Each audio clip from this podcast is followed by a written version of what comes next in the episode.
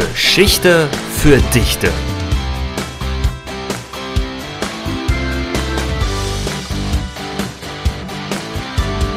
Mit Nikolas Schäfer und Tim Rommel. Einen wunderschönen guten Tag, liebe Zuhörerinnen und Zuhörer. Einen wunderschönen guten Tag, lieber Tim. Einen wunderschönen, Nico. Und natürlich begrüße ich alle, die es wieder geschafft haben, einzuschalten. Das war der König Saladin, dem König Pflicht die Milde schien. Was dürrem fällt die Regenwolke, das war er dem bedrängten Volke. Und Morgenland und Abendland pries hoch des Fürsten Segenhand. Es labten die Bronnen Jahr für Jahr der durchgequälten Pilgerschar. Doch schöpft aus seinem Flut ein Heer, für Mann und Ross, so wird er leer.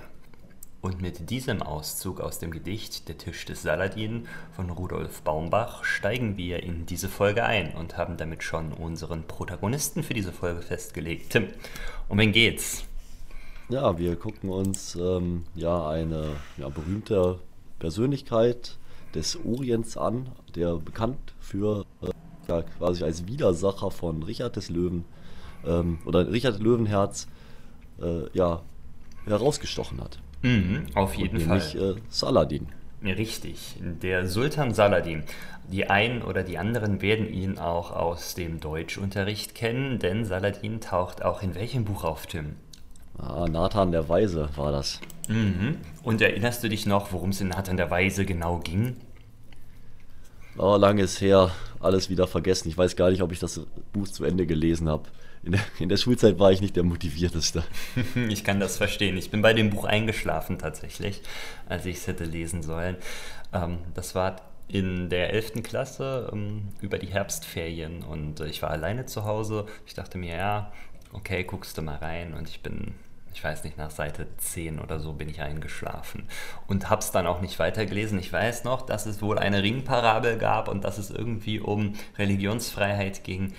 Aber mein Gott, das kann ich nicht mehr so genau sagen. Und die gute deutsche Schulliteratur. Auf jeden Fall. Immer ein Genuss.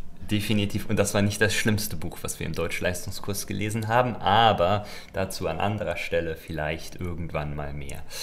Nichtsdestotrotz widmen wir uns heute einer durchaus interessanten Zeit in der Geschichte, und zwar die Zeit der Kreuzzüge, beziehungsweise die Zeit, in der sich der Islam ausgebreitet hat. Also wir sehen die Welt des vorderen Orients und des Bereichs um das Mittelmeer ist so ein bisschen im Umbruch und vieles passiert. Aber zunächst gucken wir uns jetzt mal die Person Saladin an und dann schauen wir uns an, was das mit den Kreuzzügen eigentlich zu tun hat und was gewesen wäre, wenn Saladin etwas erfolgreicher gegen die Kreuzzüge ins Felde gezogen wäre. Also, Tim, wer war Saladin?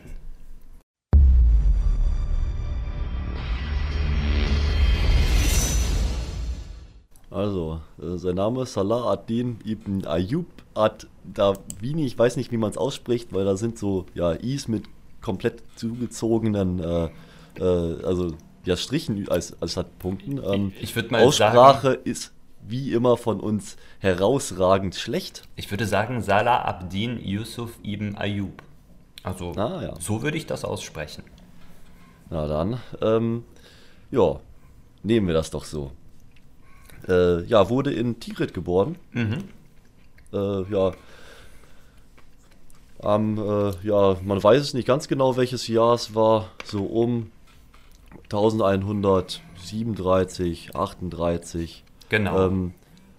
Interessanterweise ist er aus Tigrit und damit kurdischstämmischer Abstammung. Wusste ich auch nicht. Ja.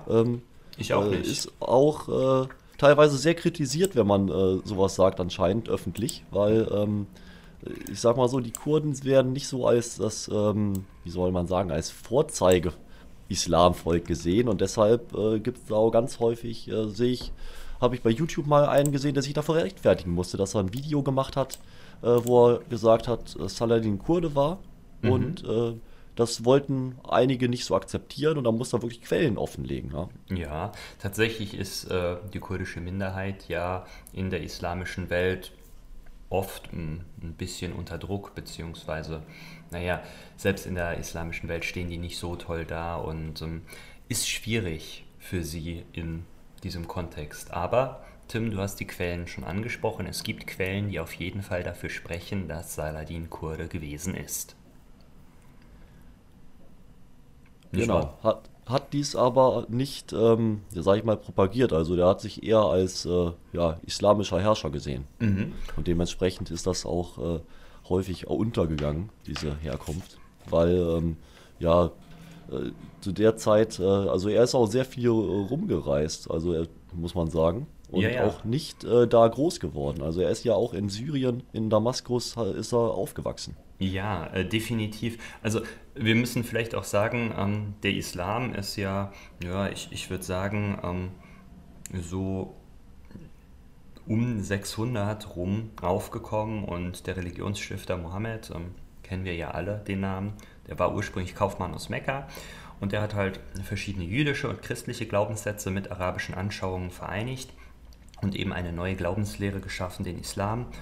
Und dieser hat sich dann nach dem Tod von Mohammed über die nächsten 3 Kalifen in die ganze islamische Welt ausgebreitet und dadurch, dass zu dieser Zeit sehr viel Toleranz innerhalb des Islams geherrscht hat, haben viele Leute, also viele ehemals auch jüdische oder christliche Beduinenvölker den Islam angenommen, weil sie durchaus den mit ihren Glaubenssätzen vereinen konnten.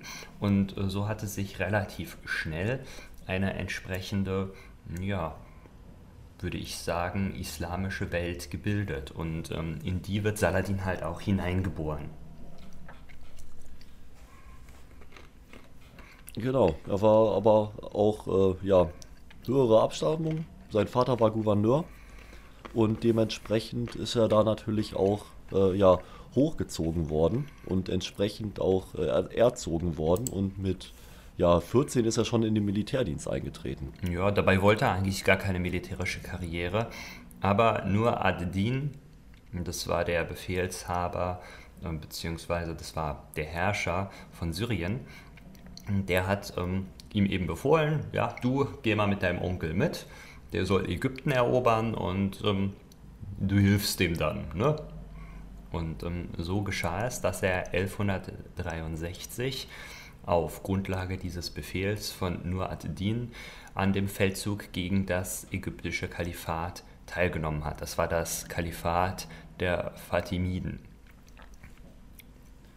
Ja, also hier ist auch wieder anzusprechen, dass diese arabischen Herrscherfamilien, die konnten sich ja auch nicht wirklich ab. Also die hatten sehr viel Streitigkeiten untereinander. Mhm, und das war nicht so. Das haben wir in unserer Folge zur Eroberung der Maurischen gesehen. Also als die Iberische Halbinsel erobert worden ist, war es ja quasi auch ein Streit unter 2 Adelsfamilien, der letztlich zur Migration auf die Iberische Halbinsel geführt hat, wo dann die Eroberung fortgesetzt worden ist. Da erinnern wir uns dran. Genau. Und das zieht sich so ein bisschen durch wie ein roter Faden. Also Herrscherfamilien, die haben ganz gerne mal Streit um Macht. Mhm. Und dementsprechend war er da auch in dem Krieg hier gegen Herrscher von Ägypten zugange. Also das arabische Weltreich, das sich 630 bis 750, was ich ja vorhin beschrieben hatte, so grob geformt hatte, stand nun quasi in seiner ersten großen Blüte und rund um das Mittelmeer gab es eben viele verschiedene arabische Herrschaftsformen und Familien und unser guter Saladin ist halt an dem Feldzug gegen Ägypten beteiligt gewesen und dieser Feldzug verlief auch recht erfolgreich, oder Tim? Ja, also kann man so sagen, weil durch diese gesamten Kämpfe konnten sie den Gouverneur oder wie man den Herrschenden in Ägypten, den Schawar, absetzen und 1168 wurde dann sein Onkel auch Shirku Visier von Ägypten, also im Auftrag von Nur ad-Dins quasi als Stellvertreter. Das ist richtig und 1169 erhielt Saladin dann den Oberbefehl über Ägypten, war dort also militärisch deutlich angekommen, hatte seine Macht ein Stück weit ausgebaut. Tatsächlich hat Saladin dann die sunnitische Orthodoxie in Ägypten wiederhergestellt. Tim, Sunniten und Schiiten, sind wir schon mal drauf eingegangen. Kannst du das nochmal kurz zusammenfassen? Da geht es quasi um die rechtmäßige Nachfolge von Mohammed. Also der hatte dann, jetzt muss ich überlegen, da geht es quasi um den Sohn Mohammeds, ja, der dann, glaube ich, der noch zu jung war, und deshalb hat ein anderer quasi seinen, ich weiß nicht wer, übernommen gehabt, also quasi, und der hat dann ja quasi auch einen Legitimationsanspruch im Islam von sich behaupten wollen, und das ist quasi der Ursprung daran, dass ja, von den Sunniten und Schiiten. Ja, ich meine, da geht es um die Sunna. Also die Sunna, das waren neben dem Koran halt noch so, ja, Gebräuche, Aussprüche von Mohammed, die er halt mal so zu Papier gebracht hat, beziehungsweise quasi weitere Glaubenssätze, die er so festgelegt hat. Und die Schiiten weichen eben von diesen ab und erkennen den ersten Kalifen halt auch nicht an. Und ja, wie du ja schon gesagt hattest. Deshalb, da ist so ein bisschen die Spaltung hinsichtlich der Legitimation. Auf jeden Fall hat halt Saladin die sunnitische Orthodoxie, also eine recht orthodoxe Auslegung dieses sunnitischen Denkens in Ägypten wiederhergestellt. Und ja, dann ging es weiter. Ja, aber man muss dazu sagen, dass er ja quasi in dieses Amt reingestolpert ist als Herrscher von Ägypten, weil sein Onkel ist ja kurz nach der Eroberung Ägyptens gestorben, der eigentlich dafür vorgesehen war, der Ägypten zu regieren. Ich habe ein paar Quellen gefunden, wo er, ja, sag ich mal, der Onkel, ja, der Völlerei bezichtigt wurde. Also der hat anscheinend auch einen entsprechenden Lifestyle, der ihm nicht zugute kam. Ja, das stimmt. Nun, wie ging es dann weiter für Saladin? Naja, er hat erstmal angefangen, auch ja, seinen Machtanspruch weiter auszubauen. Also er hat durch Ägypten, was ein sehr, sehr reiches Land war zu der Zeit, konnte er auch Kriege führen. Und das hat er auch gemacht. Auf jeden Fall. Und dementsprechend hat er, kam es auch zum Bruch mit Nur ad-Din. Und so hat er auch dann Syrien erobert. Tatsächlich 1174 kam es zu diesem Streit mit Nur ad-Din, und da haben sich die Wege dann quasi getrennt. Und 1175, ja, nach dem Tod von Nur ad-Din, ist dann die Herrschaft über Syrien auch an unseren guten Saladin gefallen. Dann hat er sich an Eroberungen gemacht und hat 1183 erst Aleppo und 1186 dann schließlich sogar noch Mossul erobert und damit seine Machtbasis relativ stark ausgeweitet. Ja, zusätzlich hat er ja noch 76 die Witwe von Nur ad-Din geheiratet, um seinen Machtanspruch über ja, Syrien noch zu festigen.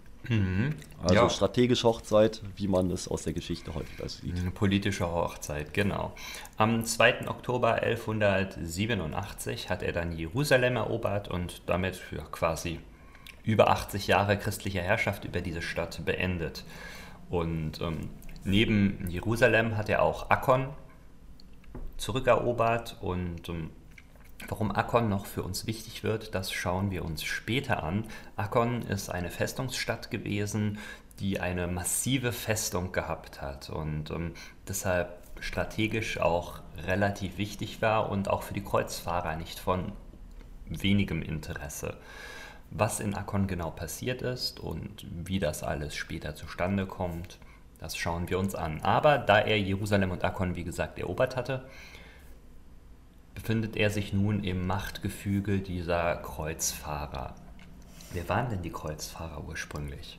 Naja, das waren ja strenggläubige Christen, die im Namen des Papstes ja versucht haben, die heilige Stadt wieder zu erobern.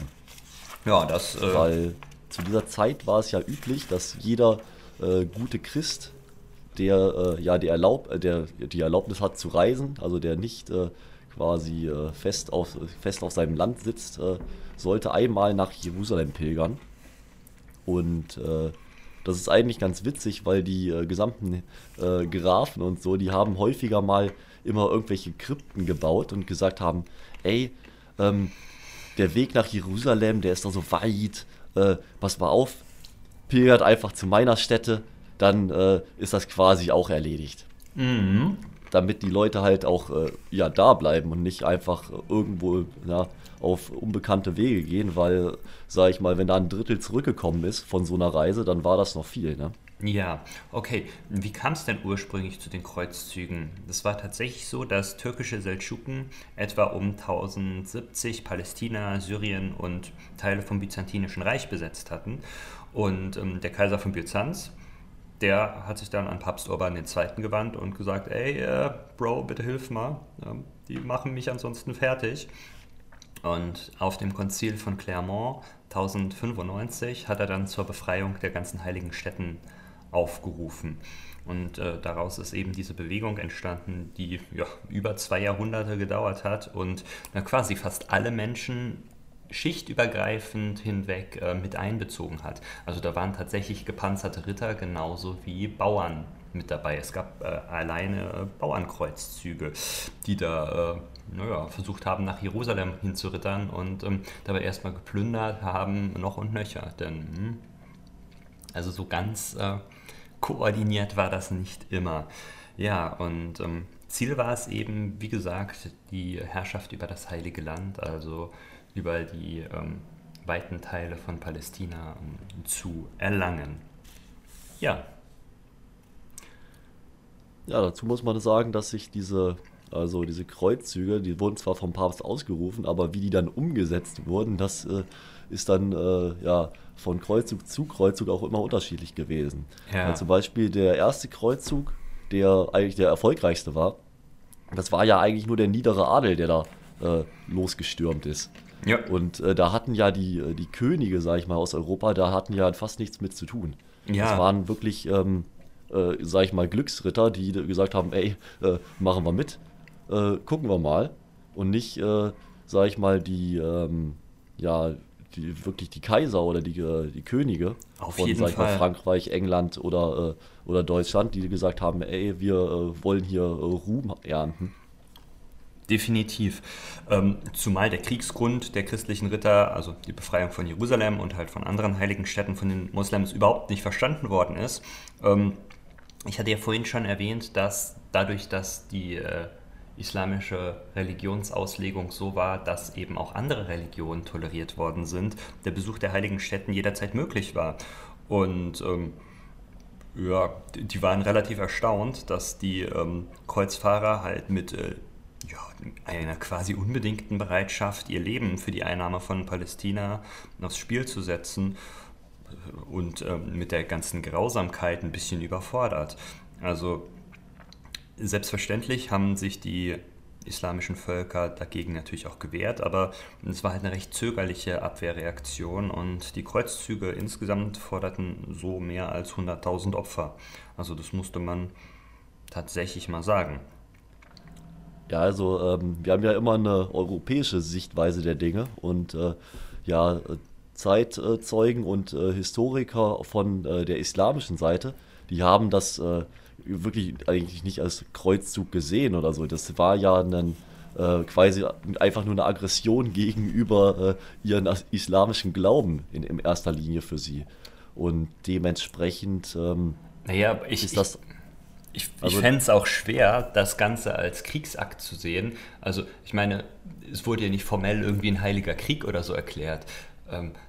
Irgendwann stehen halt einfach irgendwelche schwer gerüsteten Barbaren vor deiner Haustür und wollen dich verkloppen. Also das ist auch vor allem, man muss sich also diese zwei Welten mal vorstellen. Ja, also man hat ja quasi die gebildete islamische Welt zu dieser Zeit, ja, die sich auch kulturell also weiterentwickelt hat und auch sag ich mal, auch floriert hat, ja, und dann kommt da ein, quasi irgendein Franke, ein Deutscher oder, also weißt du, ungewaschen, ne? Das ist, als ob ein Tier gerade deine Banane klaut, ja, so ungefähr. Ey, also man muss wirklich dieses Bild vor Augen haben, weil das waren wirklich, also waren ungebildete Leute, ja, die da aus Europa einfach plündernd durch deine Nachbarschaft liefen, ja. Ja, also, das Tragische ist, die Plünderungen haben ja nicht in der islamischen Welt angefangen, sondern die haben ja quasi auf dem Weg dahin schon angefangen. Also, ja, das ist ja das Absurde von diesen Kreuzzügen, ja. Die sind quasi im christlichen Glauben losgezogen, ja, aber sie plündern andere Christen. Ja, ja. Und also diese komplette, das ist eine Absurdität, ja, die ist eigentlich nicht zu überbieten. Ja. Muss man dazu sagen, weil die erste Eroberung Jerusalems, ja, da haben sie ja auch komplett die Stadt geplündert und auch nicht Halt gemacht vor den Christen, also auch den Christen, sage ich mal, was komplett Banane ist, weil das ja eigentlich der ursprüngliche Zweck war. Also die haben, das ist wirklich, ja, wie Tiere sind die da eingefallen. Mhm, auf jeden Fall. Also die Kreuzzüge kann man sich halt wirklich nicht als zunächst koordiniertes Unterfangen vorstellen. Ja, und diese verklärte romantische Sichtweise, dass da edle Ritter ihren Glauben in die Welt tragen, das ist nicht ganz so. Die gab es sicherlich auch, das möchte ich an dieser Stelle auch sagen, aber die Mehrheit war das halt nicht.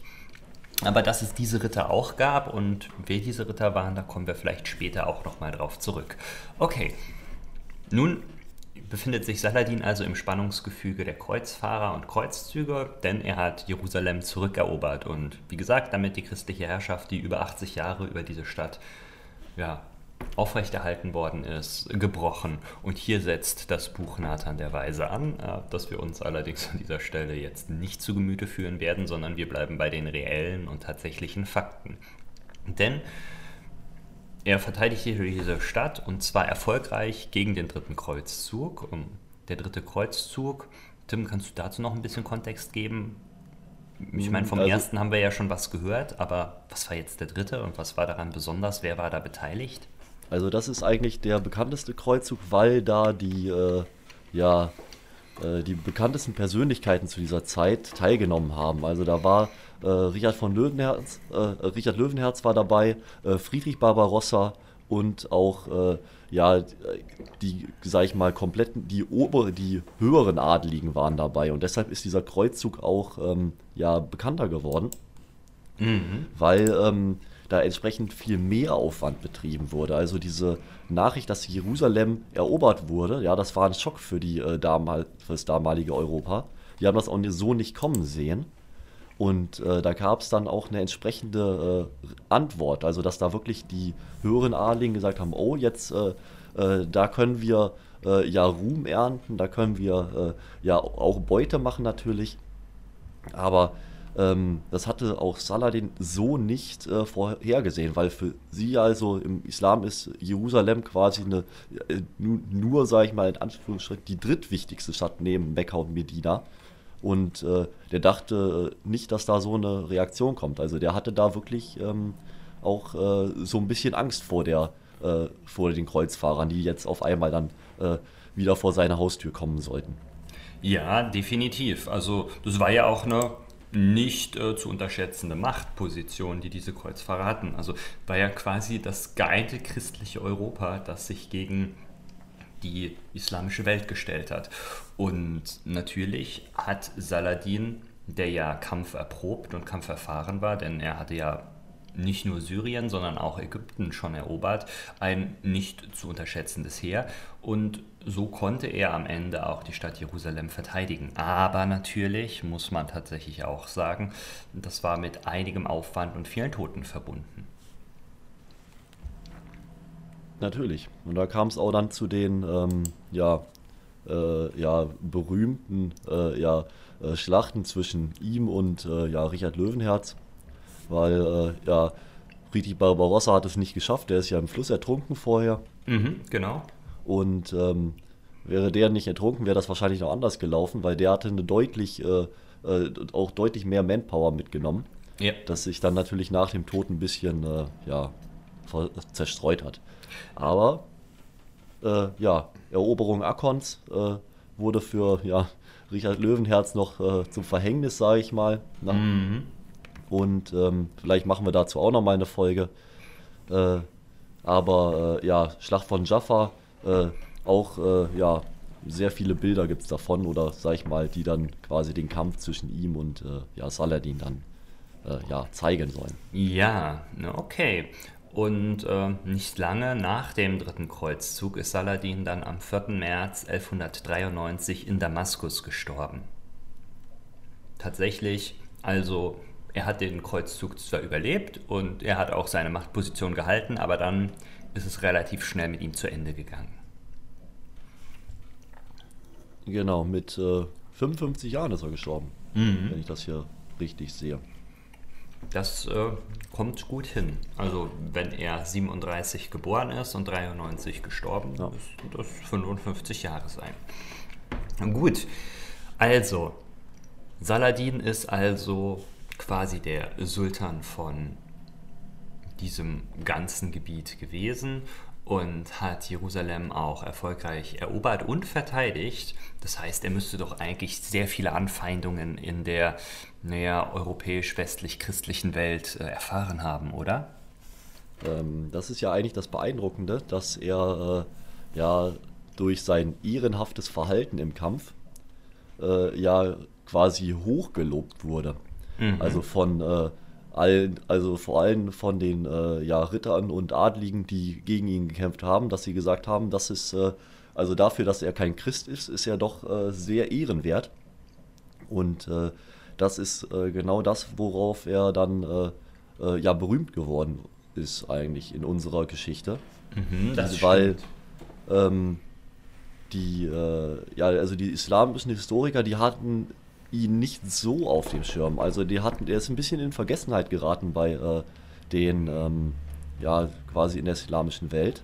Aber durch uns Europäer, ja, die dann, ja, quasi ihn in höchsten Tönen gelobt haben, ist er dann wieder ein bisschen mehr in den Fokus auch gerückt. Ja, in der Tat. Also zum Beispiel in Dante Alighieri's Göttlicher Komödie, da wird er im Limbo dargestellt. Er ist zwar ein Heide, und damit hat er nun nur gewisse Möglichkeiten, also er befindet sich halt in dieser Zwischenwelt, im Limbo, aber dort ist er eine rechtschaffende Seele.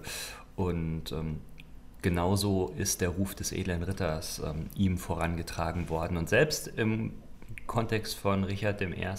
von England, also Richard Löwenherz, hat man gesagt, ey, dieser Saladin war respektvoll, also das war jetzt kein hinterhältiger Typ, sondern als der Richard Löwenherz erkrankt ist, hat Saladin sogar gesagt, hey, möchtest du die Dienste meines Leibarztes in Anspruch nehmen? Also es war so ein gegenseitiger militärischer Respekt und eine ja, Gegnerschaft, könnte man fast sagen, die auf Augenhöhe stattgefunden hat. Und das wurde halt auch in der zumindest christlich-westlichen Welt rezipiert und Saladin gilt als sehr umsichtiger und sehr ehrenwerter Herrscher.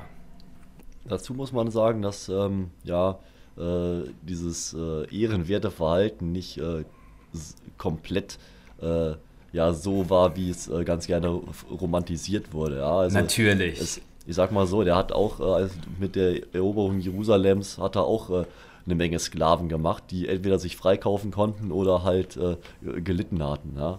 So ungefähr. Also nicht, also nicht alles Gold, was glänzt, ja, aber ich sag mal so, er hat also dafür, dass er quasi gegen ja, Ungläubige, ja, in beiden Richtungen, sage ich jetzt mal, für die einen Christen, für die anderen Islam, sage ich mal, hätte das deutlich brutaler ausfallen können alles.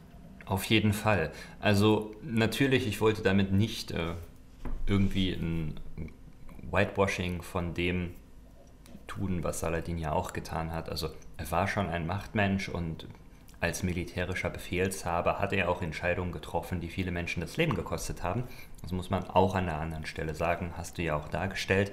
Aber er hat eben auch versucht, oder zumindest geben es die Quellen so her, dass er versucht hat, einen gewissen Führungsstil zu etablieren. Gut, das wäre es soweit erstmal zu Saladin. Tim, aber was wäre denn jetzt? Was wäre, wenn Saladin sich auf die eine oder die andere Art und Weise besser auf die Kreuzzüge und auf die Kreuzfahrer hätte vorbereiten können?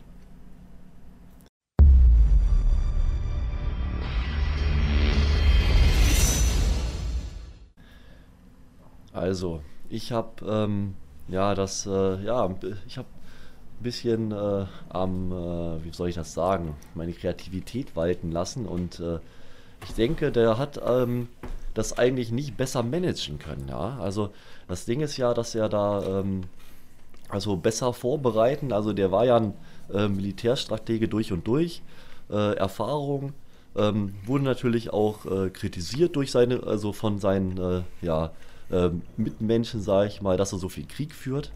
Dementsprechend hätte er fast nichts anderes machen können. Aber das Einzige, wo er was hätte er besser machen können, ist, wenn er diese arabische Welt hätte vereinen können. Ja. Und zwar ist es ja so, dass das nach seinem Tod auch wieder auseinandergebrochen ist und wieder Machtkämpfe entstanden sind. So, wenn er jetzt natürlich diese Kreuzzüge auch als quasi Beleidigung empfunden hätte, ja, und auch quasi aufgerufen hätte, gegen die Christen weiter vorzugehen und weiter einen Kriegsgrund gegen, sage ich mal, das Byzantinische Reich zum Beispiel gefunden hätte, ja, dann wäre es ja dann nach seinem Tod, ja, falls diese arabischen Stämme sich alle vereinigen konnten unter einem Ziel, sage ich mal, hätten sie ja spätestens dann mit der Plünderung Konstantinopels von den Kreuzzüglern am 4. Kreuzzug 1204, ja, mit einem geschwächten byzantinischen Reich, ja, hätten sie die Macht übernehmen können. Dadurch, dass sie geeint sind, und hätten sie dann ihre Macht weiter ausbauen können und quasi ein groß arabisches Reich gründen können, was Konstantinopel oder Byzanz als Hauptstadt gehabt hätte. Damit hätten wir aber die Entstehung des Osmanischen Reichs verhindert. Ja. Und wir gehen jetzt so weit, dass wir sagen, oh Mensch, dann hätten wir ja am Ende gar kein Osmanisches Reich gehabt, und die, sondern die Türken wären ja quasi nur eine Minderheit in diesem arabischen Reich gewesen, und dann hätten wir ja, wenn es so gewesen wäre, auch am Ende keine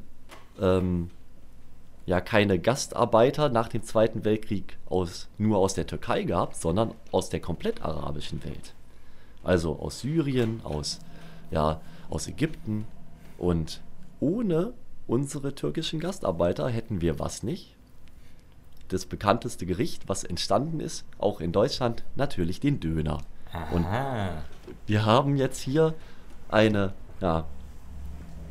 sehr, sehr verzwickte Lage, dass wir einfach dann keinen Döner gehabt hätten. Und damit beende ich meine Ausführung. Okay, das ist schon mal sehr interessant, und da kommen wir auch auf jeden Fall noch auf ein paar interessante Aspekte. Wie gesagt, ich komme jetzt tatsächlich zu meiner Überlegung und die Frage, wo hätte Saladin die Truppen der Kreuzfahrer des 3. Kreuzzuges stoppen können und wo hätte etwas anders laufen können, dass ihm das auch gelingt. Und ja, die Frage ist halt, welche war wohl die bedeutendste Schlacht innerhalb dieses 3. Kreuzzuges? Und wir sind vorhin schon auf Akkon angekommen. Und du hast ja gesagt, für Richard Löwenherz war das nicht so geil. Was ist denn in Akkon passiert, Tim? Weißt du das ungefähr? Also, der Richard Löwenherz, der hatte die Stadt erobert. Und er hatte dann zusammen mit dem französischen König die Flagge gehisst. Und da hat sich dann angemaßt, ein Herzog von Wien auch seine Flagge auf den Mauern zu hissen. So, das hat er als Beleidigung gesehen, weil dieser Herzog aus Österreich, ja, der ist ja ihm nicht ebenwürdig und hat nur einen kleinen Teil dazu beigetragen, und das ist, da hat er die Flagge von ihm genommen und in den Dreck geworfen. Ja. Und das ist zu dieser Zeit ja eine Beleidigung höchsten Grades gewesen, und das sollte ja auch nicht ohne weiteres dann ja so stehen geblieben sein, weil nämlich das Problem war ja, bei der Rückreise hat er ja das Problem, dass er A nicht durch Frankreich konnte, weil da ein feindlicher König war, und er durch ja die deutschen Gebiete gehen musste. Und da wurde er von diesem Herzog ja aufgeschnappt und gefangen genommen. Und das ist natürlich dann ja ein politischer Skandal, der dann sich zugetragen hat, der nicht ohne weiteres ohne Folgen bleiben sollte. Also das war quasi der größte Politskandal der damaligen Zeit, weil ein König von einem Reich einfach gefangen genommen wurde, obwohl er sich in Mission auch vom Papst befunden hat. Ja. Tatsächlich wäre es nicht zur Kapitulation Akons gekommen. Also wir müssen uns das vorstellen, wir haben 1191 und am 3. Juli gelingt es den christlichen Truppen erstmals, eine riesige Bresche reinzuschlagen. Der Angriff wird abgewehrt, am 4. Juli sagt dann die Stadt: Hey, wir übergeben euch die Stadt Akon, aber zu unseren Bedingungen. Richard hat er aber abgelehnt, hat gesagt, nee, nicht zu diesen Bedingungen. Saladin wollte sein Heer neu formieren und einen Großangriff zu starten, quasi als Ablenkung oder als Möglichkeit, sodass die Stadt wiederum die Bresche, die in die Mauer geschlagen worden war, flicken und reparieren konnte. Aber am 7. Juli hat die Stadt dann nochmal versucht, Kontakt aufzunehmen und hat um Hilfe geboten, haben gesagt, ansonsten müssen wir halt wirklich kapitulieren. Und am 11. Juli kam es dann zu einem letzten Gefecht. Am 12. Juli wurde die Übergabe der Stadt angeboten, und da hat dann der gute Richard auch angenommen, und die Kapitulationsbedingungen waren für ihn diesmal deutlich vertretbarer. Saladin hatte selbst an den Verhandlungen nicht teilgenommen, er hat aber die Vorgehensweise seiner Untergebenen akzeptiert. Und die muslimische Garnison, die dort war, die ging in Gefangenschaft, die Christen sind in die Stadt eingezogen. Diese Garnison waren ungefähr 6000 Mann, sodass wir das ganz grob umreißen. Diese Kapitulation von Akon ist relativ wichtig, denn die Stadt selbst wäre ansonsten sehr schwer einzunehmen gewesen, und es wäre noch zu deutlich mehr Leid und Verwüstung gekommen. Auf der anderen Seite, und jetzt kommen wir zur großen Frage, was wäre gewesen, wenn Saladin sein Heer zum Großangriff hätte formieren können und zurückschlagen, sodass die Stadt sich wieder hätte konstituieren können? Gehen wir also von diesem Umstand aus, dass Saladin dies gelungen wäre, so wäre Akon nicht zur Kapitulation gezwungen gewesen. Was ist durch diese Kapitulation passiert? Im einen Schritt hat natürlich ein Massaker an den muslimischen Gefangenen stattgefunden, und das ist ein großes Problem, denn das geht einfach nicht. Ich meine, die haben sich ergeben, und das ist aus heutiger Sicht zumindest ein Kriegsverbrechen, das nicht ganz folgenlos geblieben ist. Aber zum anderen wäre Akon nicht gefallen, so wäre Akon später nicht die neue Hauptstadt des Königreichs Jerusalem geworden, denn Jerusalem selbst ist ja in den Händen von Saladin geblieben, und die Kreuzfahrer hatten nicht wirklich eine Möglichkeit, sich zu überlegen, ey, wo ziehen wir uns zurück? Okay, und blöderweise gab es dann nur Akon als einigermaßen intakte Stadt, die sich auch anbot, eine Trutzburg darzustellen und wo man auch quasi einen Brückenkopf hätte schlagen können. Deshalb haben sie ihren Sitz dorthin verlegt und, das wir eben als Hauptstadt des Königreichs Jerusalem etabliert. Infolgedessen sind auch der Johanniterorden und der Templerorden dorthin verlegt worden. Das waren zwei Ritterorden, und später kam dann auch noch der Deutsche Orden, also eine Hospitalgemeinschaft dort.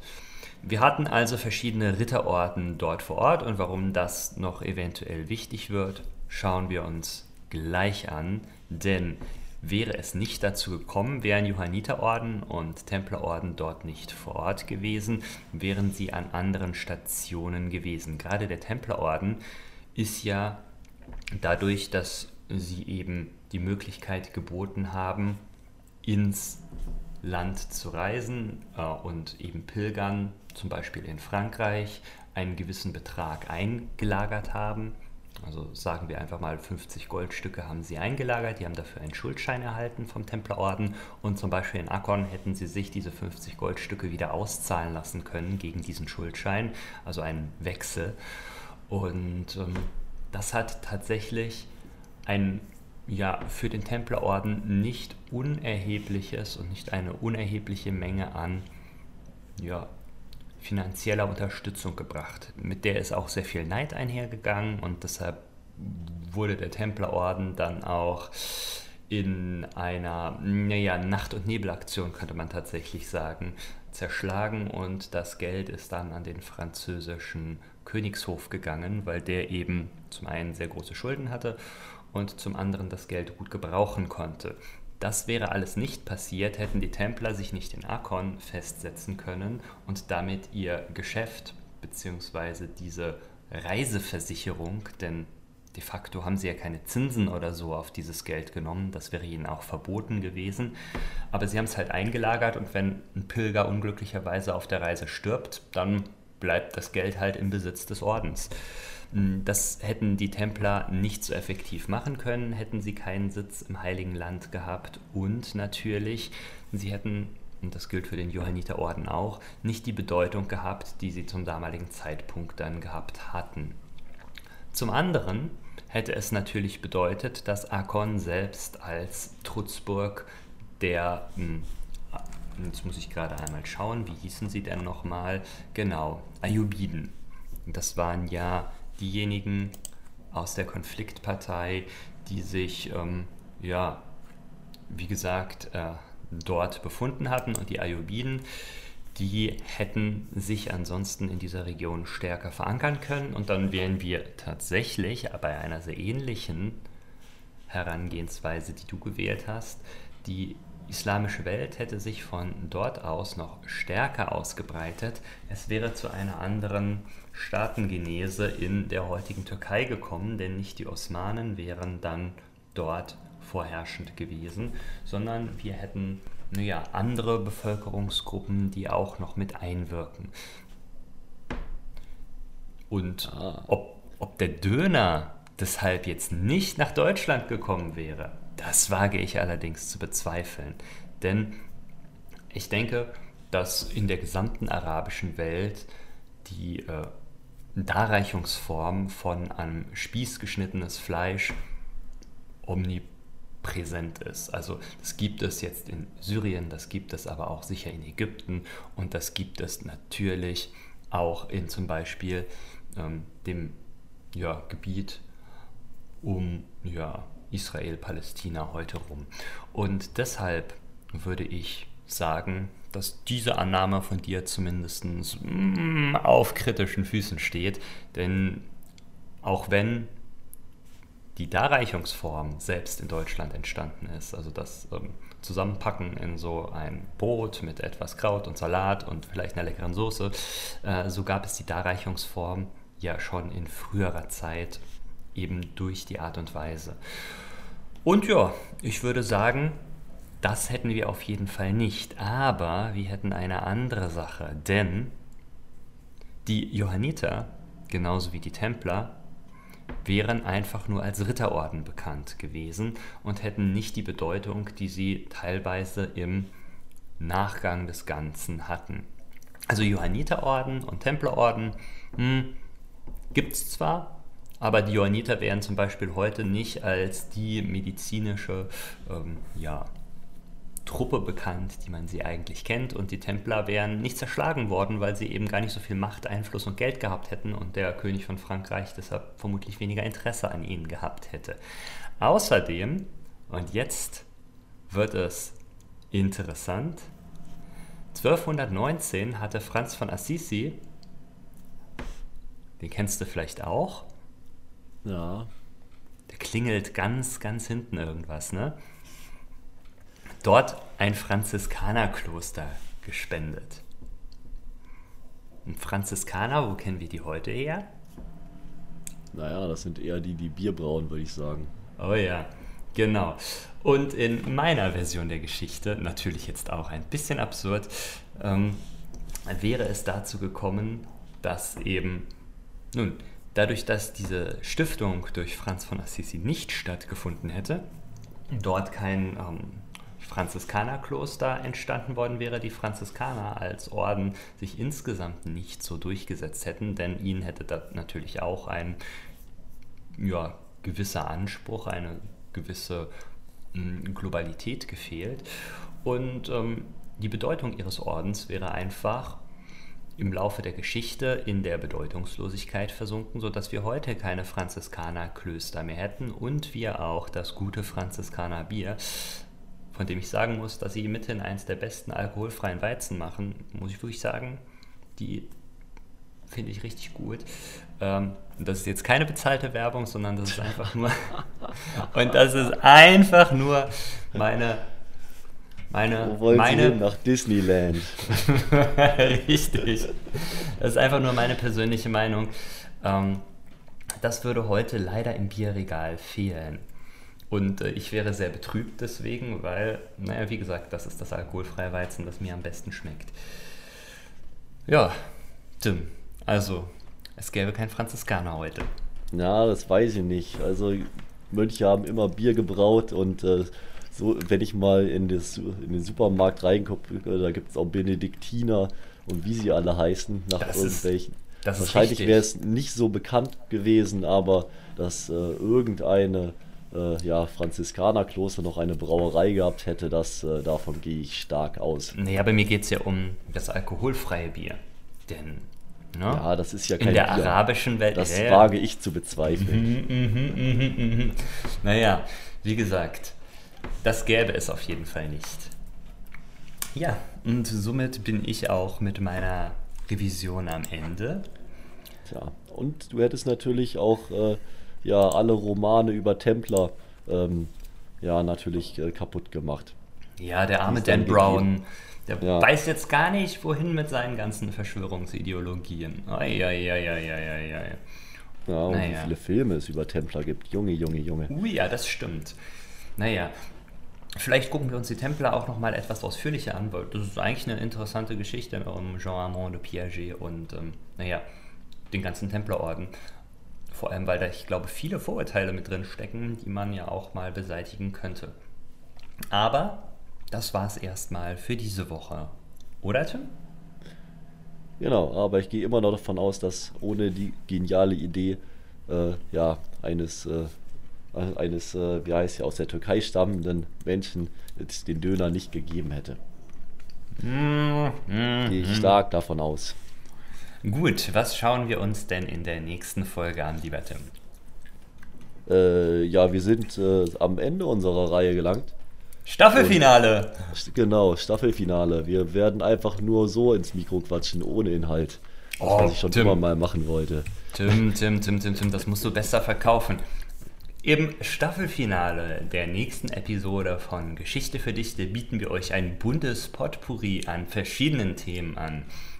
Wir werden zum Beispiel über Einsendungen sprechen, über Kritik, aber wir sprechen auch darüber, wie wir eigentlich zu diesem Podcast gekommen sind, wie wir das erste Jahr Podcasten empfunden haben und, noch über 1-2 andere interessante Dinge. Falls ihr also bis dahin noch irgendwelche Fragen haben solltet oder einfach ganz generell irgendwas einschicken möchtet, kann ja auch ein kurzer Audioschnipsel oder so sein, dann macht das bitte. Die üblichen Adressen kennt ihr ja alle. Ansonsten hoffen wir natürlich, euch zahlreich bei unserer Sonderfolge Staffelfinale begrüßen zu dürfen und verabschieden uns für diese Woche. Ich bin Nikolas Schäfer. Und ich bin der Tim. Freut mich fürs Einschalten. Tschüss! Das war's für diese Woche. Wir hoffen, ihr habt euch gut unterhalten gefühlt. Und nicht vergessen, auf unseren Kanälen Rückmeldung zur Folge zu geben. Auf Twitter, Facebook, na, ihr wisst schon. Über positive Rückmeldungen oder konstruktiv-sachliche Kritik freuen wir uns immer. Euer Tim und Nico.